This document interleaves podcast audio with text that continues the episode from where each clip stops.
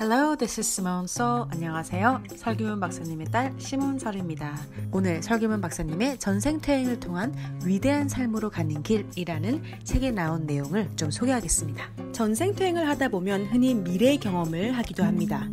그렇다면 그 미래 경험은 어느 정도가 사실인지 그리고 믿어도 되는 건지에 대한 의문이 생깁니다. 제 경험에서 볼 때 전생 경험과 마찬가지로 미래 경험 내용 역시 완전히 믿거나 절대적인 사실로 받아들여서는 곤란합니다. 그렇다면 또 다음과 같은 의문이 생깁니다. 미래 경험은 어떻게 가능할까요? 그리고 그 가치와 효과는 무엇일까요? 한마디로 대답하긴 어렵지만 전생 경험에 비해 다분히 당사자의 소망이나 욕구를 담고 있는 경우가 많다는 점에서 참고는 하되 너무 얽매일 필요는 없습니다. 그렇다고 해서 미래 경험이 다 거짓이고 엉터리라고 생각할 것도 아닙니다.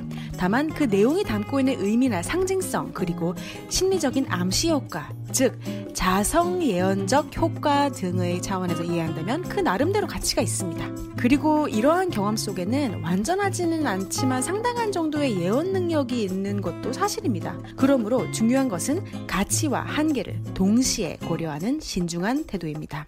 최면을 통한 미래 경험의 메커니즘을 이해하기 위해서는 먼저 잠재의식의 성격에 대해 생각해 볼 필요가 있습니다. 잠재의식은 우리의 생각 이상으로 엄청난 잠재력을 가지고 있습니다. 좌뇌지향적인 현대 학교 교육은 잠재의식의 개발은 고사하고 그 존재조차 거의 무시하고 있지만 이 잠재의식만 제대로 개발한다면 개인은 물론 전체 인류의 삶에 엄청난 향상을 가져올 것이 틀림없습니다. 세계적인 학자, 예술가, 발명가를 비롯한 이른바 천재들은 거의 자신의 잠재의식을 충분히 개발하고 활용한 사람들이라고 볼 수 있습니다. 잠재의식은 시간과 공간의 제약을 초월합니다. 그 한 예가 바로 텔레파시입니다.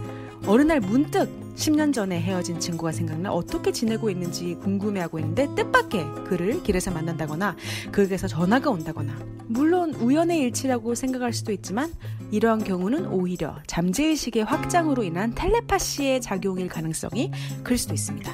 잠재의식은 이렇게 시간과 공간을 초월하여 두 사람을 하나로 묶고 몸은 이곳에 있으면서 마음은 저곳으로 갈 수 있게 하며 몸은 현재에 있으면서 마음은 과거로 또 미래로 보낼 수도 있는 거겠죠.